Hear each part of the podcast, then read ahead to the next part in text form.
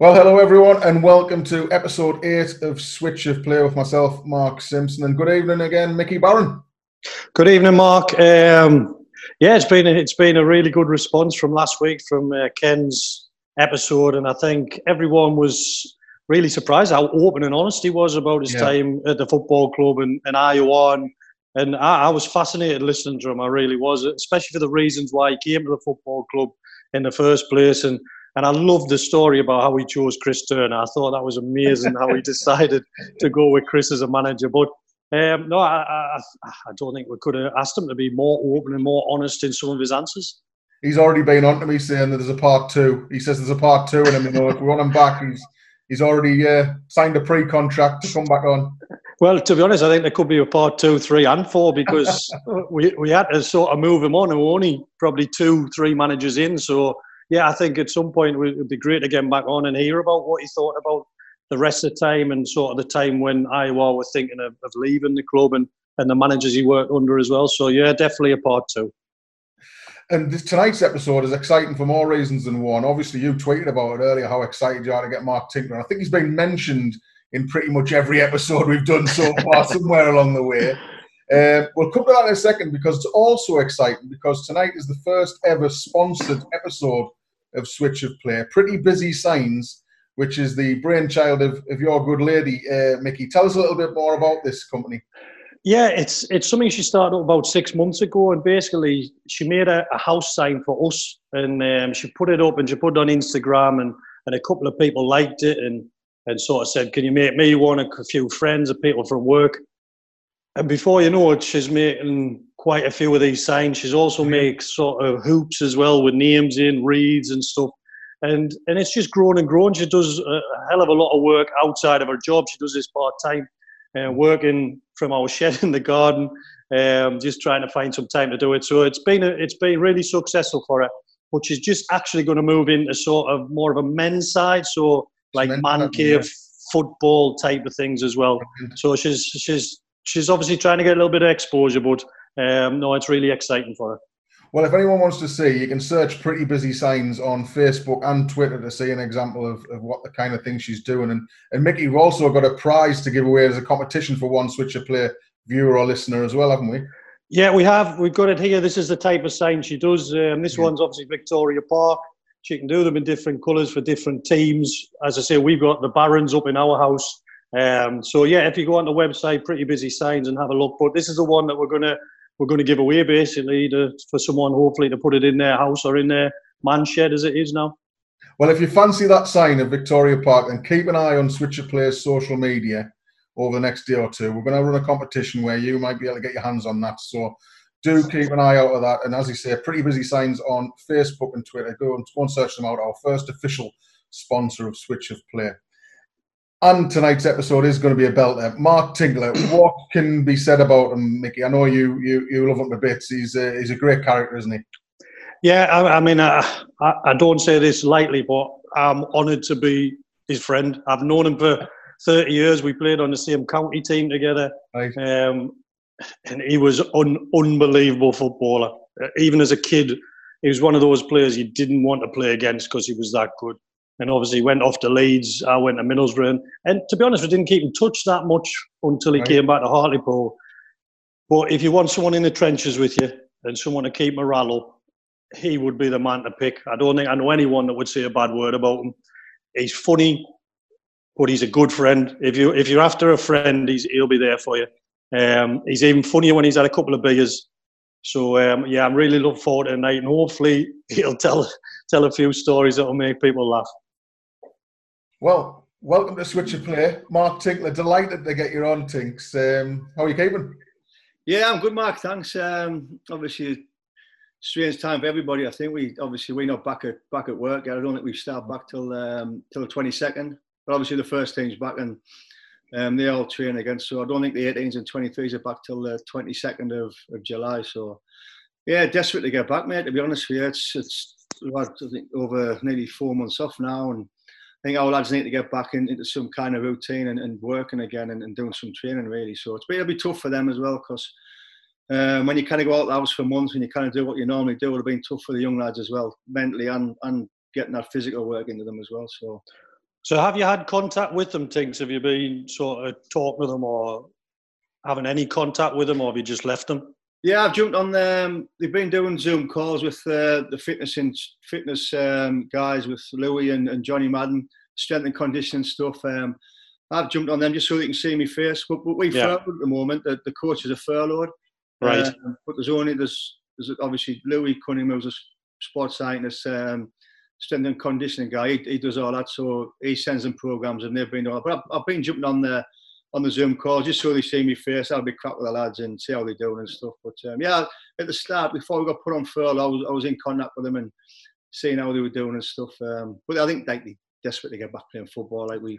Yeah, I think what you must said though, Tinks. I think the physical side of it will be easy to get back into, but I think that mental side of it is going to be tough for a lot of people, especially lads at that age when they're they've been away so long, and as you say, some of them being isolated. So I think that's a part football clubs are going to have to concentrate on.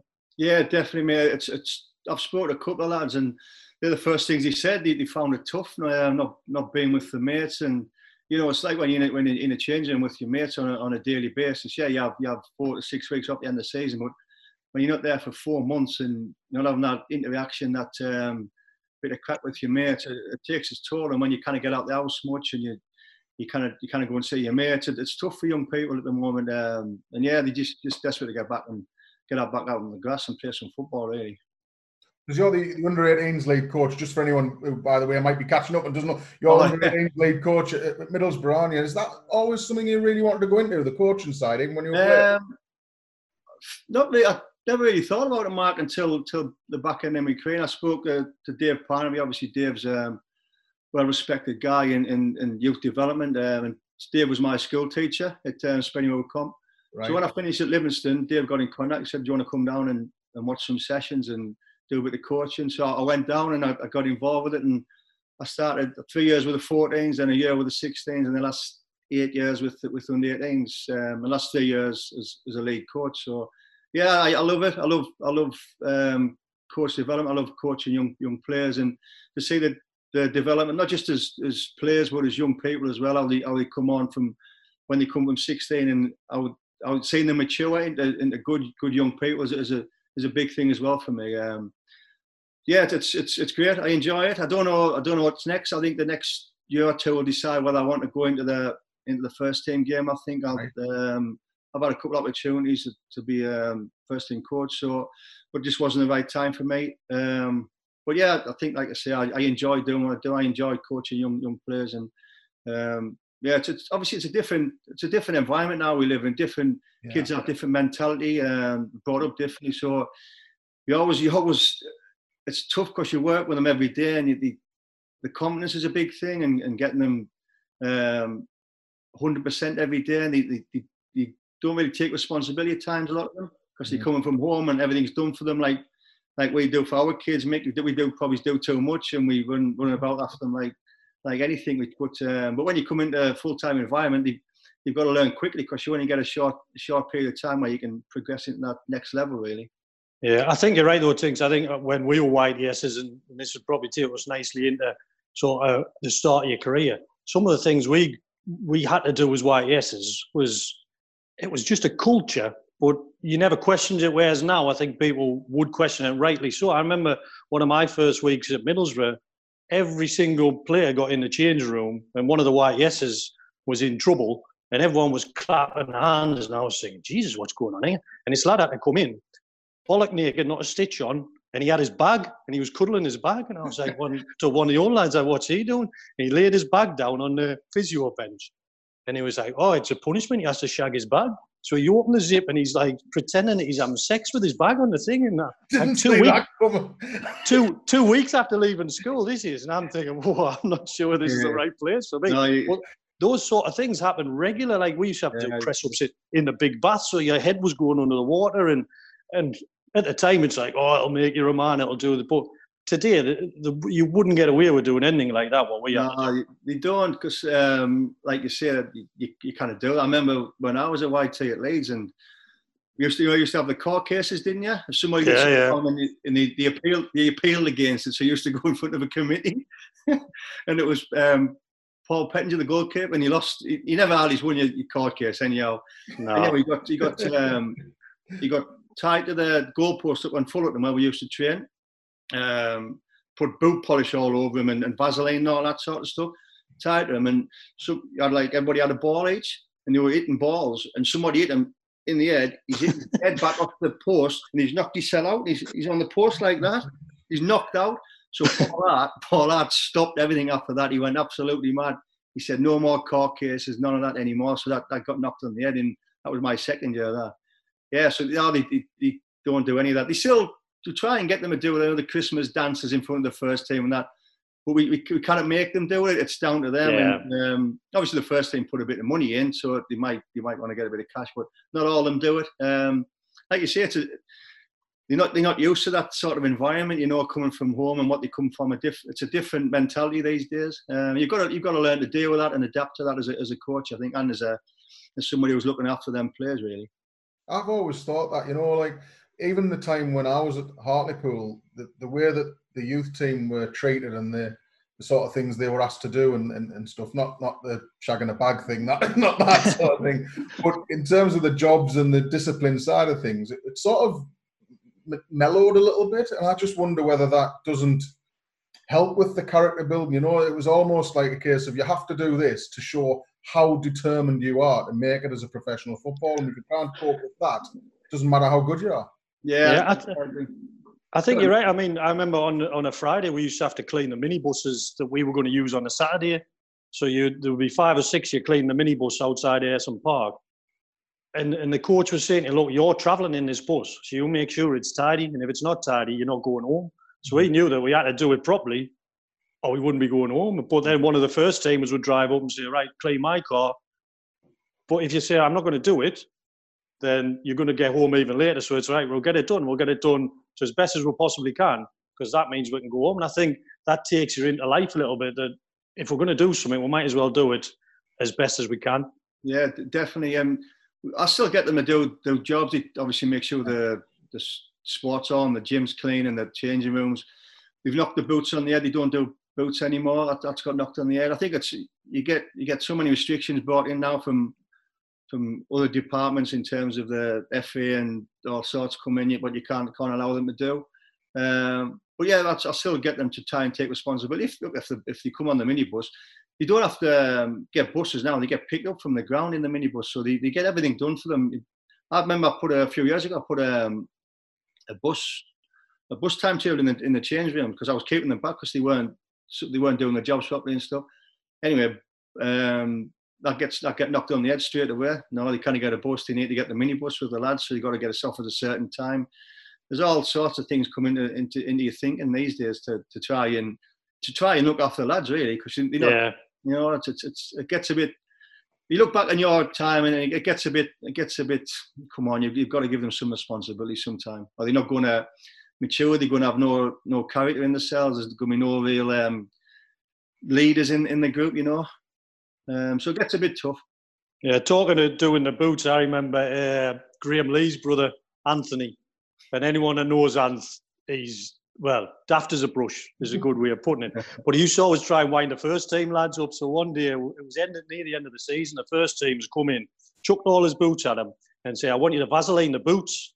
So what he meant was take the studs out, put a little bit of Vaseline on, and then you put the studs in, but not as tight, so it just looks after the studs and, and keeps them well. So I heard, um, I never got, I was tied into the boots. I actually had uh, Gary Parkinson's boots too, and his first team had come in, he was absolutely raging. And what Ant had done, he got all his rubbers and put bits of Vaseline on the bottom of all his rubber studs in his boots. So there was just Vaseline all over the bottom of all his studs.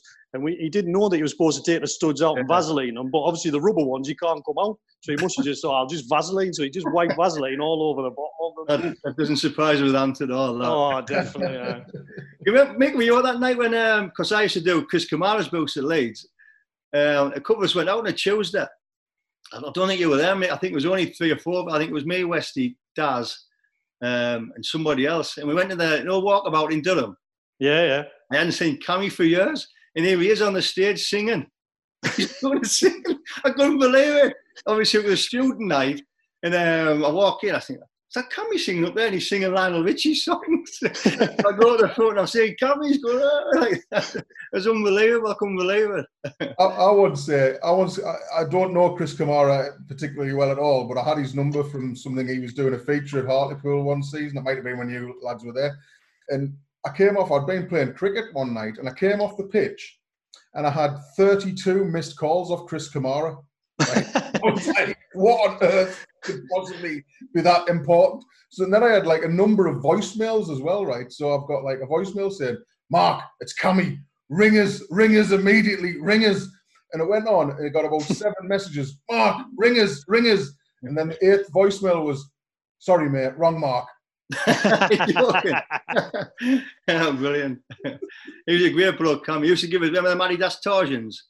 Oh yeah. Boots. He used to give us loads of them. He was, he was great, great coming like really so Tinks just I was saying yeah. to Mark before, like we've known each other since we played on the county together when well, 13, 14 year old, we used to play against it. He used to play for Chester Town. And I was saying at that age group, you were as good a player as I can remember or have probably seen. Do you know what I mean? You were obviously involved with England then. What what sort of like what other options did you have apart from going to Leeds, and what what sort of made your mind up to go to Leeds? Yeah, I think obviously like you're saying, you play for your school and your district and your county, and I was fortunate to get picked for England and play for Captain England schoolboy, so you, you get a lot, lot more ex- exposure then. So a lot more clubs are phoning us all the time and trying to get us to go down on trial. And it come to a stage where I, wouldn't answer my landline in the house because I, I, got um, I got I got I was getting to us a bit if I'm being honest. I was just a, I'm a lad from a, a little mining village Byers Green all of a sudden I'm, I'm getting all this exposure and people want to take us here and sign it, uh, take us there. And I've got Dennis Smith, Sunderland manager, coming to my house trying to trying to sign it and stuff. Um, I remember we went down to uh, Man United wanted to sign us, so they took us down for the um, for a game. I mean, mum and did, there's no agents then, so my mum and dad didn't have a have a clue what was going on. So my mum and dad and my brother went down. I think they, they played they were playing Old Trafford. I think they were playing Millwall. I think, um, and we were sat in the in the players' lounge where they have the pre-match meal, and I'm sat like 20 yards away having some food with my mum and dad and my brother. And I've got Brian Robson sat up there and all the other superstars, and I was thinking, am I a dreaming or something? This this is just so surreal. This. And um, an hour before kickoff, Alex Ferguson, Alex Ferguson gets us in his office and he he's discussing um, contracts and what we what we're going off here. I mean, obviously, my, my mum works in a factory. My, my dad was a wagon driver, so they haven't got a clue what what type of contract I should be having and stuff like that. Um, yeah, so it was just a surreal time. And like you talk about uh, managers who have different different ways of trying to sign. I went down to Notts Forest for a couple of days. And Alan Hill invited, he said, Oh, uh, the manager wants to meet you. So I thought he was just going to take us into his office and shake hands and stuff. Uh, he said, I'll pick up in the morning. I thought, oh, pick us up. in Where's he, where's he taking us? Eh? Is he, um, so he picked us up in the morning and he took us to Brian Clough's house. He, had a, he has a big house out in Derbyshire. Um, so obviously I'm crapping myself. Like, you've seen Cloughie on, Cloughie on the telly and all that. You just go, what, what's he going to say to me? So I go in his house and his, his wife Barbara's there and she, she gives us a drink and she starts chatting. And Cloughie comes down and I'm not going to do his, his voice. Go on, Tinks. Go on, do it. Go on. You've got go no on. chance, young man. You say, young man? so he starts, um, starts taking us around his, his, house and showing us his trophies. And, and he takes out in his, into his back garden where he's got a big tennis court. Um, and he's got hedges around the, the side of the tennis court. Um, so he pops into his shed and he gets these um, hedge cutters out, not not the, the electric ones, just the manual ones where you just, you just obviously you're chopping. Um, so he goes, oh, I'm, I'm, going out for an hour and a half. I want you to try and tidy these these bushes up. I'm thinking, I'm, a, I'm meant to laugh for you. What is going on? What's going on here? uh, I was only like 14 years old, and I'm thinking, winding me up here. Anyway, he wasn't. He, he goes off for an hour and a half. And I'm, I'm stood in his back garden cutting his, I have an attempt at trying to cut his bushes. thinking, oh my God, I keep turning around. He's always going to come down back in a minute. And he does. I'm looking at my watch. It's like an hour and a half later. Anyhow, I've made absolute balls up with his bushes. I've got this hole all over the thing. I think, oh, he's going to slaughter me. Yeah. And he, come, he comes back down an hour and a half. It might have been two hours later. He comes walking down his garden. He says, oh my God, I can't believe what you're doing to my bushes. It's going to cost me a fortune to get the gardener to come in and pay for this, all this lot. I was thinking, like, you serious? I thought, oh my God, he's going, to, he's going to give us a clip here like he did on the pitch that day. Um, Forest fans. Um, anyway, and, all of a sudden he started laughing. I thought, oh, thank God for that. Um, then he took us down the pub and bought us a pub lunch and just great after that. You know, like I say, I'm like we from like a, uh, we don't get to see that sort of stuff. And I'm thinking this is like all surreal to me, like being a 14, 15, 15 year old lad. Uh, but he's great. Clough, he sent us every England game I played, of England schoolboys, he sent us a telegram. Uh, everyone I played saying, oh, uh, good luck tonight, Mark, um, all the best and all, which is, which is fantastic, really. Um, well, you just think, I mean, you listen to some of the clubs that you're talking about there that want to sign you. I think that shows how good you were at that age. You know what I mean? You, you, you're not you're not going to Man United, Nottingham Forest, uh, and all those other clubs if you're not one of the best players for yeah. your country. You know what I mean? Yeah, I, I was lucky, Mick. I had quite a few, obviously, quite a few clubs, high profile clubs wanting to sign. But I went to Leeds and um, they're just getting promoted, and it just it just felt right. You know, when some you go somewhere and that the it was a really good family club, and Dick Bate was the was the youth team coach there. Um, Dick was obviously best died a couple of years ago. Dick, but he was, he was a fantastic man. Uh, yeah. Obviously, well known for coach education with the FA, but a really good coach. And and like people say, he was way um, far ahead of his, his time in terms of what he did with us and and, and what video analysis and stuff. And this we talking talking a long time ago, 28, 29 years ago. This um, it just felt right, mate. It just felt really, really good, really um, comfortable in that environment, and um, and I loved, I loved, I loved going down. I loved it. So, because I got told at the time, and I've never even asked you about this, it's because your dad got bought a Merc. That's what I was told. People said that. I, don't, know where that came no, from. You got, just, no, he thinks it's thinks it's Cypher Leeds because his dad got a Merc, and it's almost like, well, that must have been true. Fair, he got bought a car, but we got offered we got offered more money at, at other clubs. If I'm being honest with you, we got offered a lot of money at, at, at, different clubs. I mean, probably double what, what I could have got at Leeds, what I did get at Leeds. But my dad, my dad, yeah, he got an Orion, Orion, because he. I tell you, so it wasn't a Merc. No, it was no Merc. It was Orion, Ford Orion. I kind of see my dad driving about in a Merc, and I was going to not not in Byers Green. no, I'd have been the wheels pinched in Byers Green. no, I'll tell you why we got a car, mate, because um, we went to, we got invited to the Sunderland game. Then obviously Sunderland tried to sign us, so they invited us to a game. And my dad had this yellow Chevette, a yellow Chevette. Honestly, it was the worst car ever. But um, but the windows wouldn't stay up. So you know the wooden pegs that we used to have. Yeah, yeah. We used to hold the windows up with wooden pegs so the windows wouldn't fall down.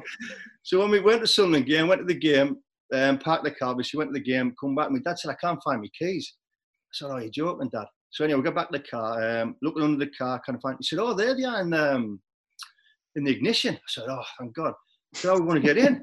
Obviously, me, you know, my, my dad uh, he's, he's, six foot four. He's a big bloke. Yeah, yeah. I know, I know we're getting. So he starts shaking the car, and the pegs start coming loose, and the windows fall down.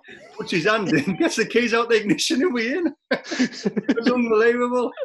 The windows just fell down. The pegs come out. so, so someone must have saw you and thought he needs a new car. Big yeah. man needs a new car. and the right, and the the Orion had electric windows as well. So we got Superb. Yeah, so yeah, I chose Leeds, making fair. I had a fantastic time there, um, especially the first two years. Um, so tell us some of the players things that, like we will know that you were in the youth team with some of the sort of players that you did do two-year apprenticeship with before uh, you went off into the first team. You probably obviously Noel Whelan, um, Jamie Forrester, Kev Sharp, Mark Ford. There's, there's um, Kevin Daly. There's a who else was there? Um, Alex Byrne, lads who didn't really go on to. There's obviously Sharpie and Jamie and Noel went on to, to, to good level of, of football. Yeah. Um, um, but yeah, really good lads, and obviously we, when we won there for Youth Cup, my night had a fantastic individuals, um, a good team. But we had we had some obviously good players as well. But we had I don't know, it was just that real together. Pretty much what Ali put when we when we were there. We had that real togetherness, that real determination that we no matter what happened these two games at Old Trafford or Elland Road, we, we were going to come out winners. And that was, I think, I was instilled with Paul Hart. When yeah. Dick left Paul Hart come into the club, it was youth team manager, and Paul was a different, different type of coach to, to Dick. He was uh, very demanding and, but, he, but a really good coach on the field as well. Um, I learned a lot of, of Paul, and um, obviously Paul's with Nathan Jones now, and Paul's been at lots of clubs over the years, managed and, and coached. Um, but yeah, we, it was just a fantastic team effort. I think that, that got us through there for a Youth Cup um, win. Um, but yeah, we had obviously. Sorry, mate, go on. Go on. I was just going to say. So after obviously you went, moved on to the first team. Who was your manager, and, and who were the sort of players as a young player in the Leeds team that you looked up to at the time? Um, I, I was working as a manager. Um, so obviously we had David Batty, Gary Speed, Gary McAllister, Gordon Strachan.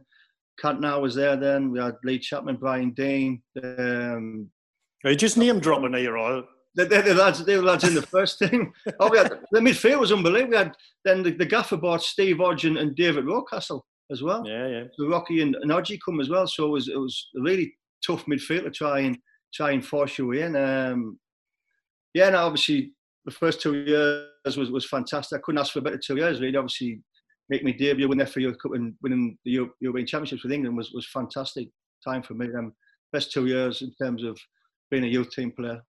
So, Tinks I've, I've had a lot of messages from the lads there, but you actually text me this one to mention it. Was this when Alex Ferguson tried to sign you? Because you tell me every time we go out that he tried to sign you for 400 grand or something. And so you might as well get it in now. Well, I, I tell you, come when on, he tried to sign us, on, tell us, tried to sign us when I was a kid. I tell you that, didn't I? But yeah, after the FA Youth Cup, they offered. Um, well, the chairman said they offered half a million for us, but they, they turned it down, and that, that that's all I uh, heard of that. I think I think a few other. I think Kev Sharp got offered um, a big club coming for Kev as well. So you must have told that story about half a million times, though. Yeah, I got to tell that one, Mick. tell you the one when I'm in Fergie's book, his first ten year book as well.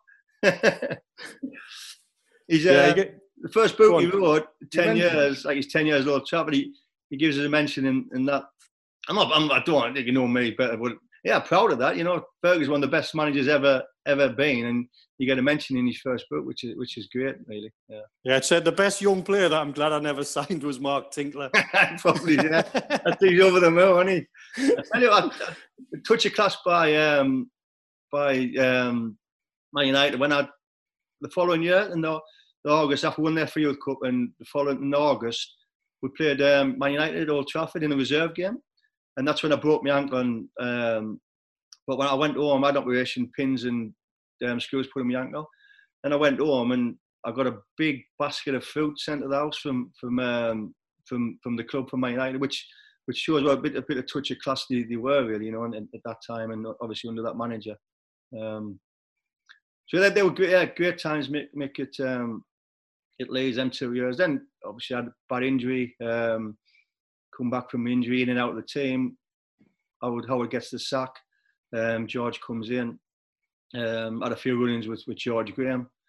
Um, but I think you, there's a lot of blame culture goes about in, in for footballers at times, and especially this day and age. But at the time when I come back from injury, my application, my attitude wasn't what it should have been. I'm being honest, um, I should have worked a lot harder to, to, get as fit as I possibly could. I should have done a lot more um, extra training to get back to the to level I was at before I got injured. Um, did things that I shouldn't have done, um, which is which is down to me, really, no, nobody else. So, um, which was I look back and yeah, you, you regret that that time, but hindsight's a wonderful thing, isn't it? Um, yeah, I mean, I, I spoke about exactly the same things a couple of weeks ago about looking back at your career and thinking, I just wish I'd, I'd pushed myself a little bit more at Middlesbrough. Obviously, you were at Leeds, and, and so I had the confidence I had later on in my career to to play with those players and, and sort of believe that you, you need to be there. And, and it's it's hard, isn't it, when you're a young lad? And, and I mean, you're away from home as well, so that doesn't help that mm. situation as well. And um, I totally understand when you look back and you just, you th- it's not a regret because you move on, do other things, yeah. but it's a time in your career where you think, I just wish I'd done a little bit more. Like yeah. you a little bit more work or a little bit more sort of behaving yourself off the pitch, whatever it is, you know what I mean? Just to try and to do everything you can to, to, to have that career at the highest level. Yeah, I think that that, that actual moment, on a, every now and then when I when I broke my ankle and what happened, I went up there to come down, my foot foot got stuck in the ground and my, body kept on turning and, it, and snapped my ankle. And I, I was thinking, uh, if I hadn't gone up for that head, if I hadn't been in that position, and it kind of sometimes goes in my head, but then you you look you look forward and you think, it, it, doesn't matter what's happened. You, you have got to you, have got to do other things to get back to where where you were then, and and it's down to you as as a person. I, I try and instill that in the in the in the young lads today. You can have as much talent as you want, but if you haven't got them fundamentals of um, hard work, discipline, dedication, having that drive and that commitment, you, you, have got no chance. So you might you might as well stay at home. And um, yeah. sometimes I'm, I, I'm, I'm, I've adapted as a coach over the last six or seven years in terms of how I, how I deal with young players. And um, but that, I'll never get away from from that. If people aren't working hard and doing what they should, then that's not acceptable in, in, in my eyes by any by anywhere. That's that's really interesting, and I, I, I picked that up while you were saying it. I suppose that tells you a lot about your character and, and what you're trying to pass on to the youth lads. That you you, you basically said, I look back and I regret my attitude after my injury. You didn't say, I look back and I think I wonder what could have happened if I didn't get injured. It was all to do with what you could have done to affect what happened afterwards, rather than feeling sorry for yourself about the injury that happened.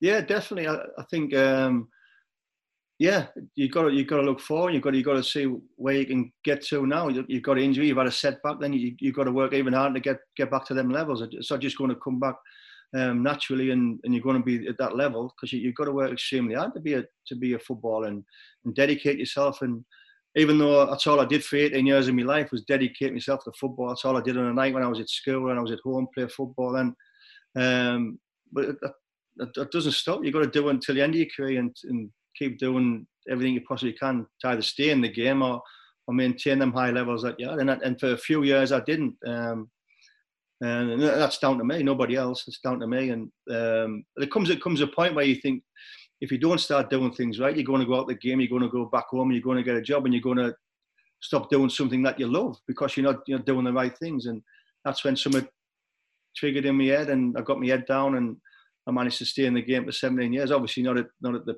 Premier League level, but my aim as a, as a young kid was to be a professional footballer, and I, I did that for 17 years, and which which I'm happy about. So I've had some fantastic times and met some fantastic people. So so Tinks uh, obviously leaving Leeds. Just quickly run us through where you went after that before you got to Hartlepool, and then we'll talk about why you came to Hartlepool. So where did you go from Leeds? Um, I went to York. I went on loan to, to York. I had a, obviously George Graham didn't didn't want us at the club. Um, made us train with the goalkeepers a couple of times on my own. I was a Not even the youth team, the goalkeepers. I know. I was a server for the goalkeepers for a couple of days. Um, yeah, I, I, didn't mean George didn't see eye to eye at all. Like so, it was it was a strange situation. Anyway, he sent us on loan and I uh, went to York and I did pretty well then. York made a bid and I wasn't going to get in under George, so I thought, yeah, I need to need to try and reignite my, my career really. We'd started again and um, so York paid a bit of money, bit of money for us. Now I went to York, um, played pretty well at York and doing. Sorry, um, and it went well. And obviously, Alan got the sack. Um, um, I stayed there for two years, I think. Then Alan got a job at Southend, so he signed us for Southend and paid a bit of money for, to go to Southend. Uh, went down there. Was was a long way from home, Southend. Um, my mum wasn't happy about it at the time, travelling, going all the way down there. Because um, my daughter Olivia was just being born then, so I was travelling up from the from the game. But but I, I enjoyed the the, the different type of scenery, meeting different people, going obviously going to London and um, a different environment really with with um, different types of personality. Um, so yes, I stayed there for a bit. Then David Webb, Alan got the sack there. He's getting the sack a few places well. he should stop signing you. That's what he should. exactly. Um, so David Webb took over. Webby was a proper Cockney bloke. Obviously, Webby played for Chelsea yeah, yeah. and, and stuff. He was a bit of a hard no. But I got along really well with, with David. With, he was spot on. He um, he did a fans forum once, and he said if he kind of build a team south of them 25, there's something the matter. So the northern lads thought, oh, we're not going to be much longer. um, so, I, but I, he played us. He played us every every week, and I got along really well with him. And um, but he, he got us into it. We said, look, we my wages were quite high at the time down there, and you, you need to get the the wages off off the books really. Um, so as a few clubs came in, wanting to sign us, and obviously then um, Chris phoned us and travelled up to Hartlepool to meet Chris, and that's where the, the journey at Hartlepool started, really, mate. Yeah, I can only. Uh, sorry, Mark. I, I, remember when I heard you were saying for Hartlepool, and, and we've had signings, uh, you think, oh, he's a good player, in, but I can honestly say the, that was the most excited I've been when I heard you will come back to Hartlepool because not only I knew we were getting a great footballer, but it was like, oh, he's my mate as well. Do you know yeah. what I mean? And it's like, it, I knew straight away it was always going to be a win-win. That you're going to come in, you're going to fit straight in, but you're going to improve us on, on the pitch as well. Ah, cheers, mate. That's, that's nice to hear. Um, yeah, um, so I came up and talking to talking to Chris, and I just liked what he said really about where he's going to take the club and um, obviously the players he already had there, the players he's going to, he's going to bring in, and um, got a real good feeling about Chris, um, which turned out to be a, a great decision to, to come to Hartlepool, and um, and obviously it took off the way it did, which was just fantastic. I tell you, I'll tell you a story about um, Whelan when he went down. No, you know, you know, obviously you know Noel. Yeah, yeah. When he when he Strack got the job at Coventry, got the manager's job, so they came in and made a bid for Noel. Um, to, I think he paid two million for Noel. So Noel, Noel was a proper Leeds fan. He loved, he loved Leeds. He, so he was a bit didn't know where he wanted to go, but he went and he signed. And a couple of weeks later, he said, "Oh, come back. We'll have a night out in Leeds." And um, so I said, "Stay at mine." So he stayed at mine. We, we went out, and Noel was fully drunk. Come back to mine, and he fell what, asleep. You, you weren't. I wasn't too bad. He fell asleep. he fell asleep. oh, too bad. I couldn't wake him up at all. So I started. Um, I started cutting his hair, like cutting chunks out of his hair, and, and, I shaved his, I shaved his eyebrows, uh, shaved his eyebrows off, and I knew he was going back to Coventry on the Monday. Um, anyway, I, I, was on the morning. I, I woke up and I, so I heard him go to the bathroom. I started giggling to myself because there was a, big mirror in my bathroom, and he must have been um, putting his hands through his hair, and he must have been getting. he shot, he shot me effing hair falling off. and he must have seen his, and he must have seen his eyebrows, and he's going, "Oh my god, what's going on?" Honestly, I would laugh so much, and he, he went absolutely mad. But he went back to Coventry on the on the Monday, and Strack went absolutely mad. He phoned Wilkinson at Leeds. Wilco got, got us all in, absolutely hammered us, absolutely hammered us. I think I think a couple of weeks after that, um, Noel had to start living with with um, Gordon for a bit. I think. yeah, so see, see, Mark, when I tell you that after a few beers, especially, this man is a pest. I tell you, I've got I've, honestly, I've got about seven or eight stories things that we need to cover. So I don't know whether we go straight in now or you want to talk football first, and then we do the stories at the end. Yeah, we'll talk football, mate. But no, by, by the way, Noel was crackers as well. By the way. All right, well, going to football. And just just going back to when you signed for Hartlepool, you mentioned it. I think it's something we've talked about in previous podcasts with with Daryl, with Chris Turner himself could you sense straight away when you got to the club that there was something building? You could see something, you know, was going to happen at Hartlepool United. Yeah, definitely. Obviously, because I think the players we had there, um, obviously making the few of the lads. Um, but I think obviously me, Mick, there's a couple of like Westy, um, Richie, um, come from clubs, bigger clubs, and um, I got the sense that the, we all still wanted to achieve so much, you know, and, and this was a big opportunity for us to do that. Um, we obviously had some good young players coming through with, with Bracker and, and Swains as well. Um, and we had a good mix of, of, of, different types of personalities, different types of players. Um, yeah, definitely. It just felt, yeah, I'm, I'm, probably people think, oh, I just saying because it happened, but no, it, it, actually that's what that's what I actually thought. And um, even that day, we talked about the day at Newcastle when we Beck scored that um, free kick and um, and we were bottom of the league. I think we played Rushden on the Friday night. We were bottom of the league, and I just looking about, and the lads were, lads were, all of us wasn't just uh, seven or eight of us. There was a full squad out, and I thought that we're not going to be there very much longer. And all of a sudden, we just we just took off, and um, and we we did ever so well that season to get where we got to really. Um, but yeah, definitely, I could you could sense something. Definitely, Mark. Yeah. Yeah, I think uh, I was actually talking to Tommy Widdrington the other week, and uh, I was saying, I think that was when you and him played in midfield. That for me was an absolute dream because I could just give you either of you the ball, and I knew that you would do the hard work for us. You would get that pass. I mean, your long passing was brilliant. Tommy always wanted to come and get it and, and either give it to you or give it a, a striker.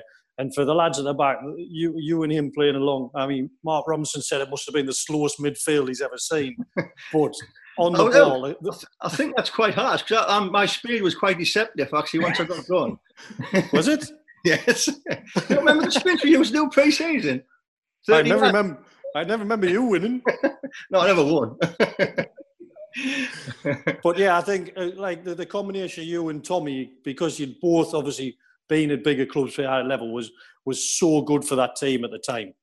Yeah, I think I think obviously Tommy with his experience really neat and tidy with the ball, got in good good positions, read the game really well, and um, allowed me to probably go a bit further forward with, with the ball and, and and try and dictate things high up the pitch and um, with me passing and and stuff like that. We had obviously the, the legs of Swains come into the team and real energy and up and down and covered covered lots of lots of grass for us on, on um, in the games.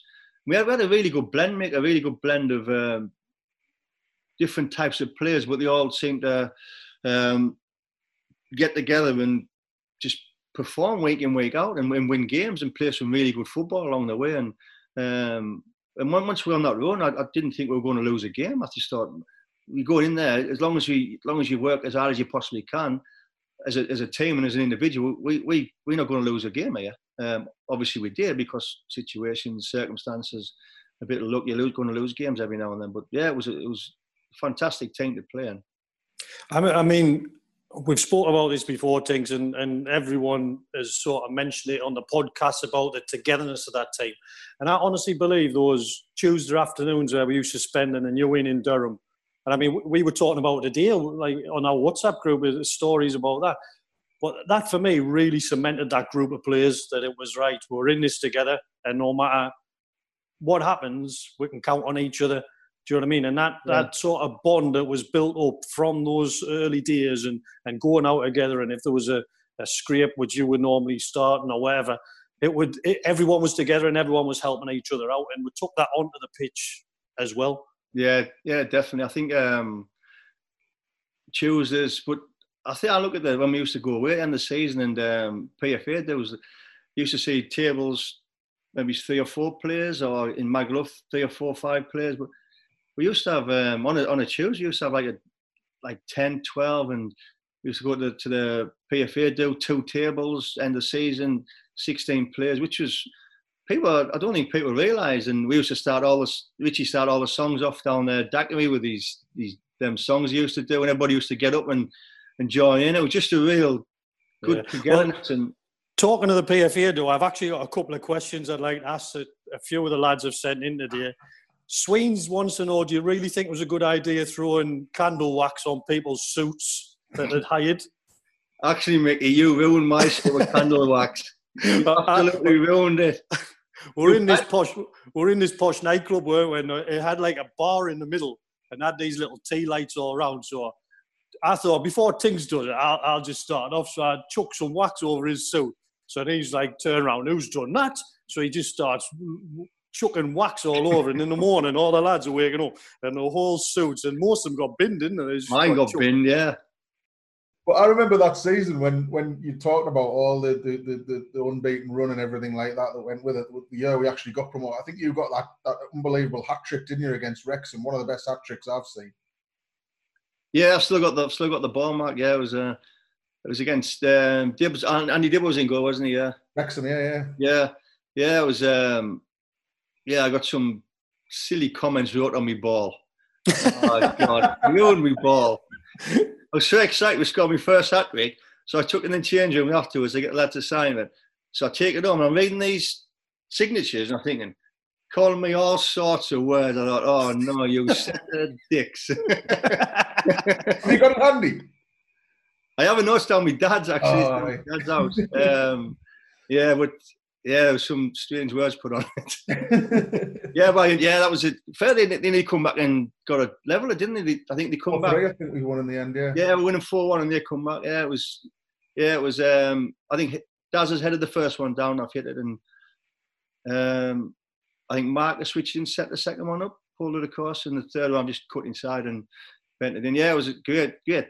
Yeah, it was I love that. Yeah, first hat trick I scored. but I think I think you scored like quite a few goals for us Tinks. Yeah. But I think someone today on Twitter when we were saying that you're coming on was like, we've never replaced him in midfield. We've never replaced that ability to pass the ball like you good, and that was what you were renowned for, wasn't it? That long range passing beyond switches of play. And, and was that something you always did, or was that something that got better as you got older, or was that just always in your game? I think I was um, I was on always known as a somebody to get on the ball and try and dictate play with short and long passes, and I could it yeah I could um, diagonal passes. Um, but I, I, did a lot of lot of practice with that actually with it at Leeds as I, I went to Leeds and um, Gary, watching Gary Mack play was probably one of the best I've seen. Um, and Jan Molby, I played against Jan Molby in the reserves once. He was unbelievable. Absolute uh, passing was outstanding. And Gary Mack was one of the best as well. And just just watching yeah. him and develop it from there. And yeah, just that was. But I I liked um, getting up and down, trying to get up and down the pitch and get close to players and try and be aggressive with players as well. But yeah, I think being a ball player midfield was, was what I was known for till um, throughout my career. I think, yeah.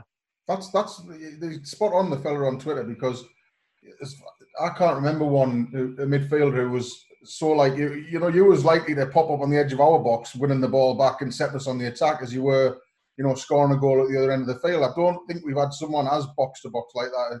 You know, covers so much ground of the pitch since then. It's uh, it's not something I can think of off the top of my head, to be honest. No, I, I, um, I think it allowed us to do that with the, with the players we had. I think in, in the team, and like I said, we had a good balance of, of different types of players, and yeah. uh, I think I, I, took that on took that on board myself to go and really get on the ball and try and make things happen, but also get up and down the pitch and um, help players players around us. So I, I think the players are, are around us are, are their excellent attributes as well, but allowed me to, to dictate play with with the ball really. You mentioned th- think, sorry, Mark. I, think, I was just going to say, thinking about that now, Tinks. If you if you were a young player now, I don't know whether you'd be allowed to do that. Do you know, like to be good defensively and then get up? Uh, would you would in nowadays football you'll be told to sit in front of the back four and just play the balls and and sort of take that attacking side out of your play, or would you? How would you deal with a young Mark Tinkler in your in your academy now? Um, I know, yeah, I know what you're saying, Mick. I think um, I think a lot of teams generally play with with a holding midfielder, somebody who sits in there, um, try and get on the ball, try to dic- dic- dictate playing in certain area of the field, either the middle third or, or the def- defensive third to get on the ball, and doesn't yeah. allow them doesn't allow them to go fur- further forward, higher up the pitch. Um, but I, I found when young players come in, you struggle to play with the two in midfield. So the, the distances between them are you kind of you kind of figure out where to be when we when, when they haven't got the ball. Should one of them go and get possession of the ball? Should one of them go forward?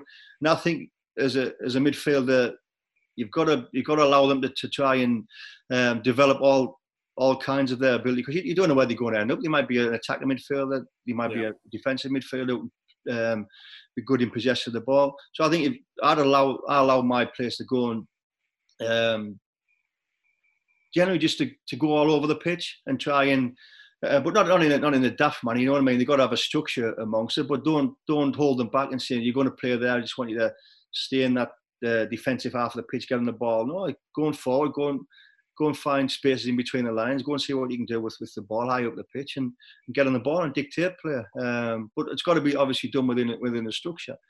Um, but yeah, I know what you're saying. I think a lot of, a lot of players struggle with the two because um, they've got no they probably playing in youth team football or um, grassroots football where they generally play with a holding midfielder and they've always yeah. got that backup behind them.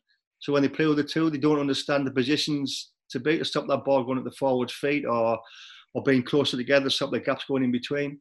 So yeah, I, I know what you're saying, but I, fair, like I say, I just go and go and play, go and express yourself. I'm not going to hold you back, but you've got to understand there's a structure um, with your um, individual um, ability as well. You know, in and out of possession. Yeah, I, I, think what a lot of people remember you for, Tinks is that ability and some of your goals that you scored. But you were a physical player as well. You liked to tackle. You, you were strong. You, you're big. You're physically strong.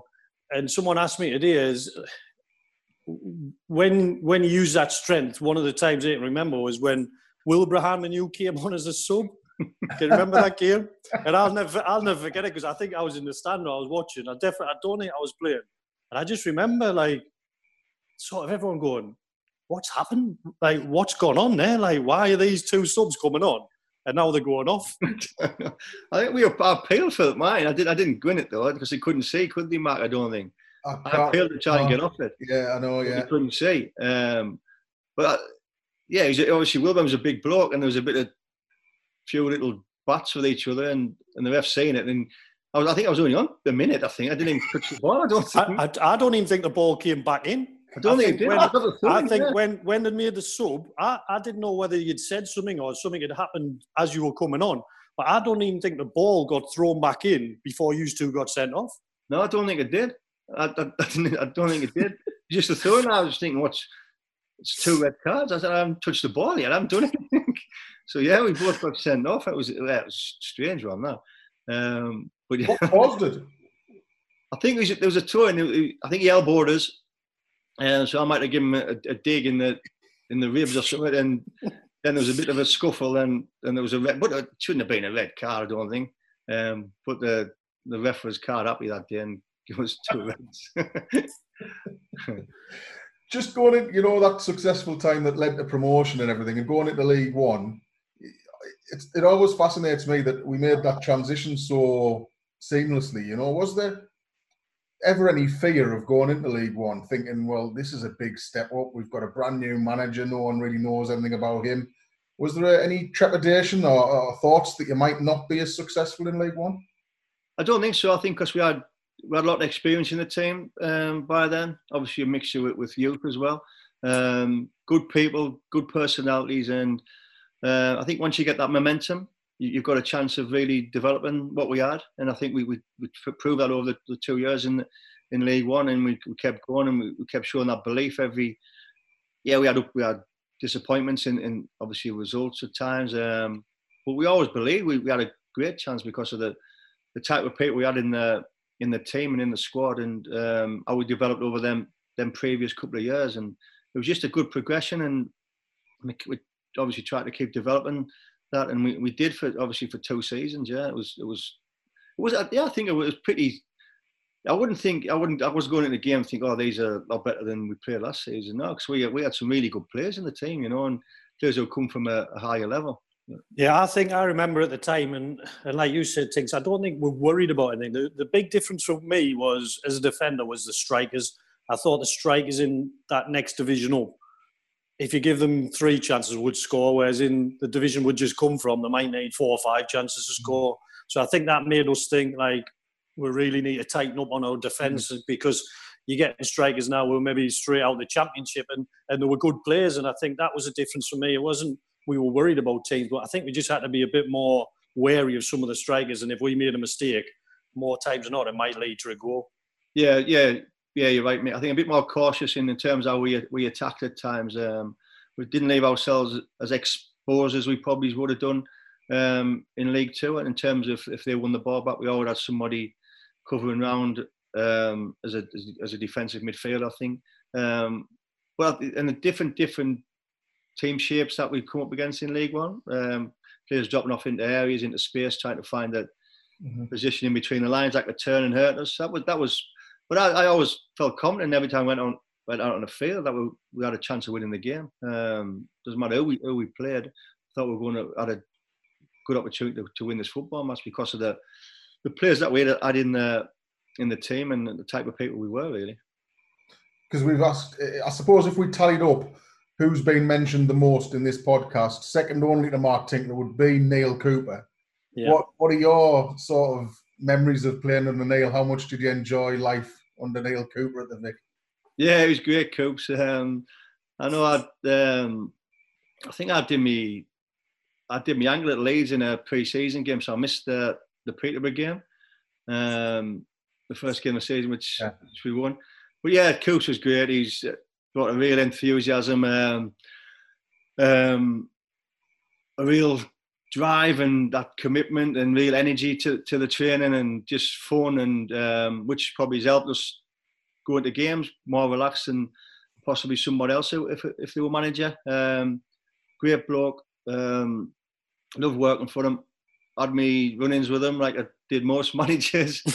um, but, he, but I always I always, if I was wrong, I always held me, me held me hand up and said I apologise, um, which I did. I know that some of the lads have mentioned the Luton game when I got, um, because I just come back from injury and I, I played at Sheffield Wednesday in the cup, and I come off after 20 minutes. My ankle wasn't right. Um, but the next game I started was Luton away. And I'm not sure when how many might have been a couple of weeks later. Anyway, second half I got brought off, and I was probably frustrated with myself, not not being as good as I could have been, and being injured. And there was a all the big Lucozade bottles there, so they got volleyed all over, and um, and Scotty's telling us to get in the, he's saying, get in them change rooms. And I'm telling him to F off and all that. and I'm not going to walk around from where the dugouts are to change room because the fans are going to give us loads of stick. Um, so yeah, then again, the change off the game. I think we, we get beat, I think. Yeah, we did, yeah. yeah. It's your fault. Yeah, That's my fault.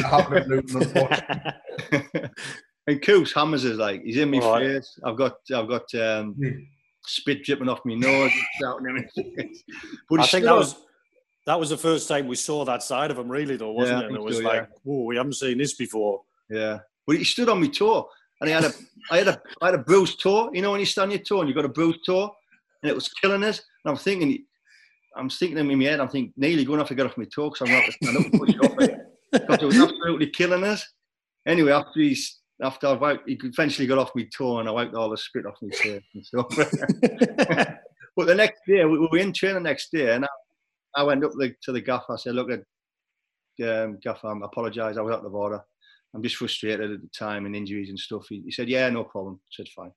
And that was it. You know, he, yeah, you hold your hand up if you make a mistake and you go and apologise. And Coops was like that. He was like a, a type of bloke. Oh, yeah, we all you know, football like hate the moment stuff. You, you get so involved with the situation, um, and you lose your ride because it's a passionate game, and you love the game and you want to do well, and you, you're that enthusiastic to do well. And when things don't go well, you you, you, you kind of lose the pot a little bit. Um, but yeah, Coops was Coops was great, and I uh, think Tinks. I think it's a sort of thing he would have done. Like, I didn't know him as a player, but I imagine Coops doing something very similar.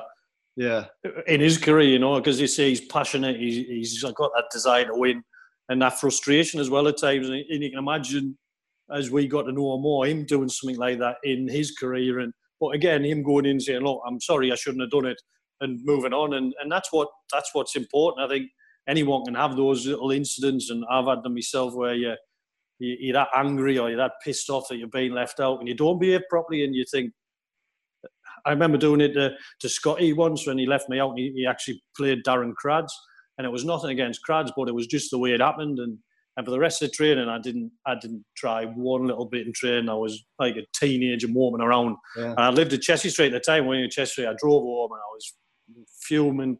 And the next day he came and he was like, "Do we need to have a word?" And I was like, "No, I don't need to speak to you." And he was like, "You've got a big part to play today." And I was like, "I'm all right now." It was just in that moment. Yeah. It was like I couldn't clear my head, and it was it was nothing against Crads. It was just I couldn't understand what had happened, and, and I, I, I should have just gone home there and then. Really, I shouldn't even bother training because the rest of the training was a nightmare for us. But the next day, I'm ready to go and I'm ready to encourage the lads as much as you can when you sub. Do you know what yeah. I mean? But we all have those moments when it's yeah, like exactly because it just shows you care, Mick. You know, you want to play that much. It hurts when you when you're not selected for the team and you think you're doing good enough to be selected, and there's no reason why you shouldn't be. But it does hurt. It doesn't matter how old you get. You get. Yeah. And um, I remember that time I, I wasn't playing. I think I played the Swansea game at home. I did did pretty well, and I think Bristol City I was in the team. We did like um session on the Friday, and I was like, "You made a big big baby," because I knew I think Philly was Philly Turnbull was playing. I think he he, got, he was playing instead of us, Philly or Stephen. Still don't still don't know which is which. I didn't. Nobody does. uh, yeah, so Scotty, I'm messing it, and Scotty sends us in. Anyway, you tell me telling each other that whatever on, on, on the on the training field and I'll tell you exactly what you said. You walked away and Tinks went, get fucked off. yeah, I did. but I got to the changing rooms and the changing room doors were locked and Scotty had the keys in his pocket. I had to sit on the steps. I had to sit on the steps waiting for the lads to come back. The lads were uh, laughing because I was sat on the steps. I couldn't yeah, because I remember we were training at Hoffel at the time, and you had to lock the door, and then whoever it was, either the manager or the coach yeah. kept the key, or you put it in the bag. So we seen Tinks storming off, and then we're like, "Oh, you'll not be there when we get back. You'll have got showered, and you'll be off home." And he was just sitting on the step like a naughty kid. Oh, I couldn't believe it when you was all starting to walk and back. I was trying to find the, the cleaner to open the door, and I couldn't find her. I thought, oh God, I'm gonna get some sticky on these. but I went in, I went in to the coach's room and apologised. I put Aggers in there and um, Scotty when I said, look, I, I apologise. I, I want to play like everybody else, and uh, apologise for me, me um, behaviour on, on the field. And, and yeah, yeah. I think I, I remember it, it was at Hoffel as well. It was when Coops and, and Scotty when they were they were absolutely buzzing off each other, and like they were sort of thick as thieves. You know what I mean? They were joking and laughing around. And I think it was before training. Scotty come knocking the door and uh, Mickey Gaffer wants to see you. So I'm like, right, I'll be two minutes. I was probably getting changed now. So I've walked in. I'm not kidding you. There was the biggest smell of shit in this staff change room you've ever smelt in your life. And Coops and Scotty were just laughing their heads off. And I was like, what do you want? And they were like, nothing. We just thought it'd be funny if you smelt the shit. so I was like, so I was like, really? Is that that's it? And they're like, yeah, you can go now. And I was like, all right. So I went back in the change room, and all, all the lads were like, what's happening, Mickey? I was like, nothing. Coops just had a shit. I just thought. yeah, he's, he's the secret of the success at Hartlepool United. You've all got to go in that change room before we play. yeah, but it was just, it was at the time I remember, like, you, you have to walk through the change room, wasn't it? You had to walk yeah. to get the physio room. You had to walk. It was a tiny little change room, mm-hmm. and often Coops on a morning would come walking in. He'd go straight in the physio room, be in there for a couple of minutes, and come walking back out. And it was like getting more and more on this, and we were like, "What's he doing? What's he going in there for?" So probably it was Muzzer or whoever at the time. I was like, "Muzzer, what's he doing?" He was like, "Oh, he comes in every morning for an Alka Seltzer because he'd been up the night before." yeah, yeah, but, I mean, he used to he used to love the night out, Coops, and he used to love it. If we'd been out, he used to love listening to stories and and Christmas parties and everything like that. Was just he was in his element when he had that audience. And I remember the, the Christmas party things at Seaton Carew where you played a little prank on him.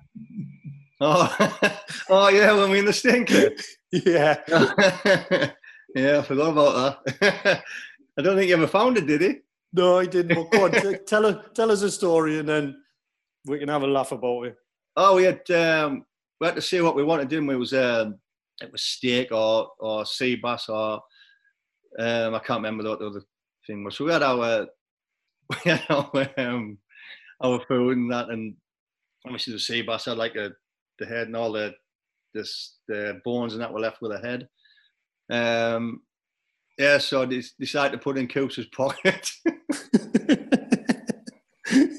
but it was, it was in his big leather jacket. He used to always wear that big jacket leather jacket. Yeah, yeah. He, in his tombstone jacket, he had on that uh, big leather thing he used to wear. I don't know whether he ever got it out that night. It might be still, it might have been in his pocket for about a few weeks, I think. yeah, it was a big, big fish head with the, the, the um, bones and the tail on it. There's a big fish. We, yeah, we, we, all knew about it, and he was doing this speech funny, and he was stood up, and we, could, we were like, tail hanging out his pocket. He's got a fish in his pocket. oh, yeah, honestly. And he's doing his Christmas speech. That was like, yeah. There's nothing more said about it than. No, he must. have, He must have thought. He, obviously, we had a few drinks, and when he got home, he must have thought, "Oh, I must have been saving that uh, for later." For